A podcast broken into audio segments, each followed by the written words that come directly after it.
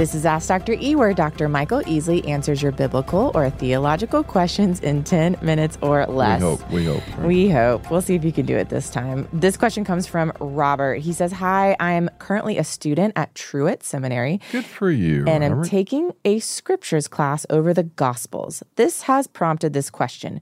When preaching and teaching from the Gospels, particularly the synoptics, which are the first three, how do we approach passages that have differing or additional material in the other accounts? Should we harmonize them? Or should we preach, teach each account? Or should we preach it purely expository or something else? Is there another option? I don't know. So, Dr. E.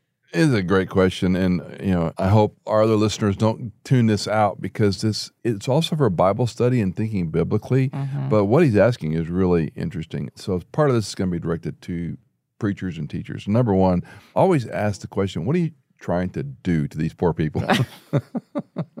My friend Dr. Dave Gibson used to have on the header of his notes, "Sir, we would see Jesus," and I, mm. it wasn't original with me, but someone said that or saw it on a pulpit. What are you trying to do these people? Trying Yes, to, and I've yes. actually put on my header in my notes for years. What are you trying to do to these poor people? Yeah. the question mark, you know, meaning what I like about studying and word studies and Yeah. rabbit trails, Yeah. and I spent an hour on that. I want to talk about it. Right. But is that helpful? And the your, average person in your church is, you know, their money's upside down. They had a fight with their wife or their Yeah. husband. They're got a teenage child breaking their heart. Yeah. They got three kids in diapers. You know, they don't really care about the synoptic problem. Right. Uh, so I'm not trying to say it's not important. I'm just trying to say step back and look at your congregation. And you've heard me use the bell curve story. Mm-hmm. There's those who know more than you, and those who know very little about the Bible. Mm-hmm.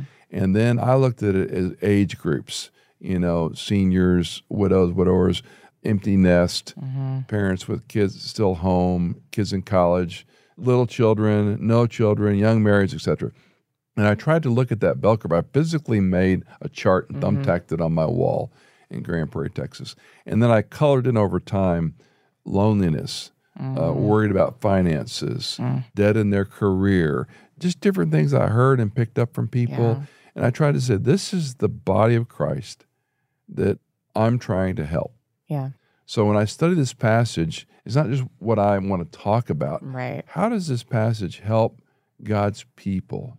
Because if I'm a teacher, it's not just giving information for a seminary class, it's trying to help them in their faith and growth. So that's just a good 50,000 foot Yeah. question. What are you trying to do to these folks? And ask some hard questions of yourself. Because in that day, I was a 29 year old, happily married white guy with one daughter who was six month old infant girl in a church that gave me a job. I didn't know anything about parenting Right. or teens or Right. balancing budgets. Right. So humility goes a long way. Secondly, to the point of harmonization, there's certainly benefit in doing a harm. Have you done any harmonizing Mm-hmm. studies in your seminary classes? Matthew, Mark, Luke, you're right. The first three. John is called the outlier. It's Mm-hmm. not a synoptic. It's still a gospel account, but it's very different than Matthew, Mark, Luke. Mark is probably the source, Mm-hmm. the oldest gospel. So there's things that are in Mark that aren't in others. Luke is the longest account. Luke has the most vocabulary. Mm-hmm. Detail, yeah. There are 38 parables. They're not in all gospels. So there's a lot of issues. Now, there's a place for harmonizing, I would say, Sunday school classes, Hmm. small group lessons, maybe take a pericope, a story that's Mm-hmm. in all three, lay it side by side, and talk about the Mm-hmm. differences author, purpose of the gospel, Mm-hmm. time it was written, who's the author talking about who's hearing that discourse because they are different. Mm-hmm. The audiences are different sometimes. Yeah. and you got to keep that straight. There's actually two feedings, not just one. You have to be careful with that. But what am I doing these people? For the Bible nerds, it's a great exercise to do harmonizing. When I was younger, I taught through Luke start to finish, Mm-hmm. maybe almost three years. You'll have people complain about that. As Charlie Boyd says, you got to preach something. Yeah. You know, I think today, because of the way people consume, six to eight week study is about as long as they're going to endure. Yeah. Don't not do it. Just know that. Mm-hmm. And they're not going to have the continuity you have being in it week to week to week. Right. So you almost have to do a 25 word review each time in a long series, not the whole book necessarily, certainly the main themes, Yeah. but okay, we're in Matthew 5, 6, 7, and 8. You got to teach that as a unit. You can't teach it in one time. That's literally what we're doing at my church right now. Really? yeah. yeah. That's a, a year study, Yeah. easy. Yeah. If you want to do it thoughtfully, Yeah. and there's so much in that passage. So I don't think it's right or wrong. There's just different outcomes. Mm. What do you want the outcome to be of this?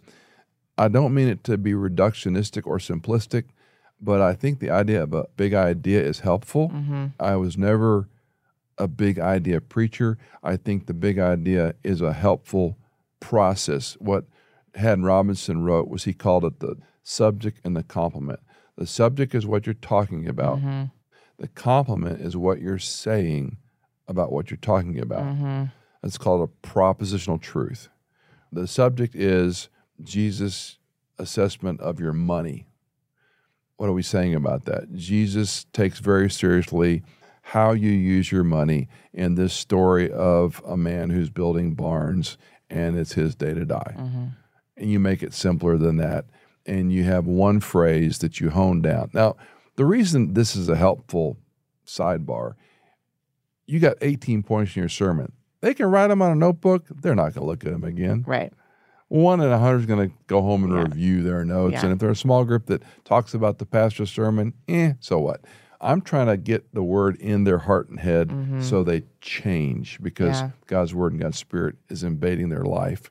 Not to be reductionist or simplistic, but when they walk out of that sermon, there ought to be a couple things you really want them to know. Yeah.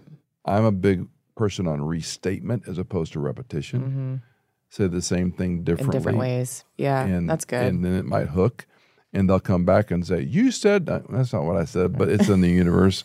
That's just the way it is. Glad the Lord Uh, yeah, it. it is. Um, and then again, harmonizing creates a layer of problems from a pulpit. Each gospel has a purpose. Each gospel has a central theme. Each gospel has a central Yeah. audience. Matthew's to the Jew.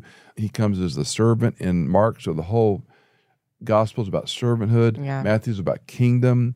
How are you going to integrate all that? So that's too much information for a 35 or 45 minute sermon in mm-hmm. my preaching worldview. Mm-hmm. Give yourself the freedom. We were taught a, a system in seminary how to do it. Give yourself the freedom to breathe from that and say, I'm going to teach the seven I ams. I'm going to teach the last sayings of Jesus on the cross. Mm-hmm. I'm going to teach a sample of the parables. Mm-hmm. I'm going to teach, you know, the genealogy as we get to Christmas. Mm-hmm. Whatever you want, you know, Easter. Boy, good luck harmonizing the Gospels for Easter series. You're right. gonna put a, you know, Right. go crazy with that Would you say. Mo Proctor did that with his sermon from Garden of Gethsemane? March twenty seventh, twenty twenty one or two? I think twenty two. Well, how long has Mo been with the Lord? Um, Has it been over a year? Search on YouTube for Morris Proctor. well, we can link it. We'll just link it in the show Um, notes. one of the most remarkable messages I've heard in the last five, ten years, and that's not hyperbole. His introduction was a result of hundreds of hours Mm-hmm. of harmonizing the events leading up to Christ's passion. Mm-hmm. Unbelievable. Mm-hmm. I probably listened to that sermon three times. Yeah. We pushed it really big at the church I served. I I'd mentioned many times if you've not listened, go listen back to the and March listen. 27 Yeah. sermon because it was one of the better expositions I'd heard, and I actually had him on the program to talk about in context, yeah. you wrote that sermon. Yeah. yeah. Think about every message and how much time you Oh could build gosh. on the life of Christ. Yeah. In summary, you're not going to be wrong Doing in any, any, of the above. ways. Yeah. What are you doing to your people? How much can they endure? I ain't Chuck Swindoll. I'm not that dazzling of a communicator that I can keep people enthralled every Sunday. But I can hope to say, look, this passage clearly says this. Mm-hmm. What does that mean? Then how do we apply it now? Mm-hmm. That was to me where I ended up the last few years of teaching because I was overdoing it the first probably 15 years because you, you don't know any different, you Yeah. know? And as you get older, it's more about am I showing off what I know? Yeah. And last thing, don't be lazy. People see through Mm. lazy sermons. Mm-hmm. And if you haven't prepared, there's no depth. Mhm. They can smell it, they Mhm. can hear it. And you're going to have immature Mhm. people. in their desire to want to know the scripture. Yeah. You get paid Yeah. to stand in front of people and say, Thus And says open- the yeah. Lord. Yeah. That's an incredible job Yeah. with, you know, a lot of Great responsibility. responsibility. Yeah. James 3 1. Terrifying verse.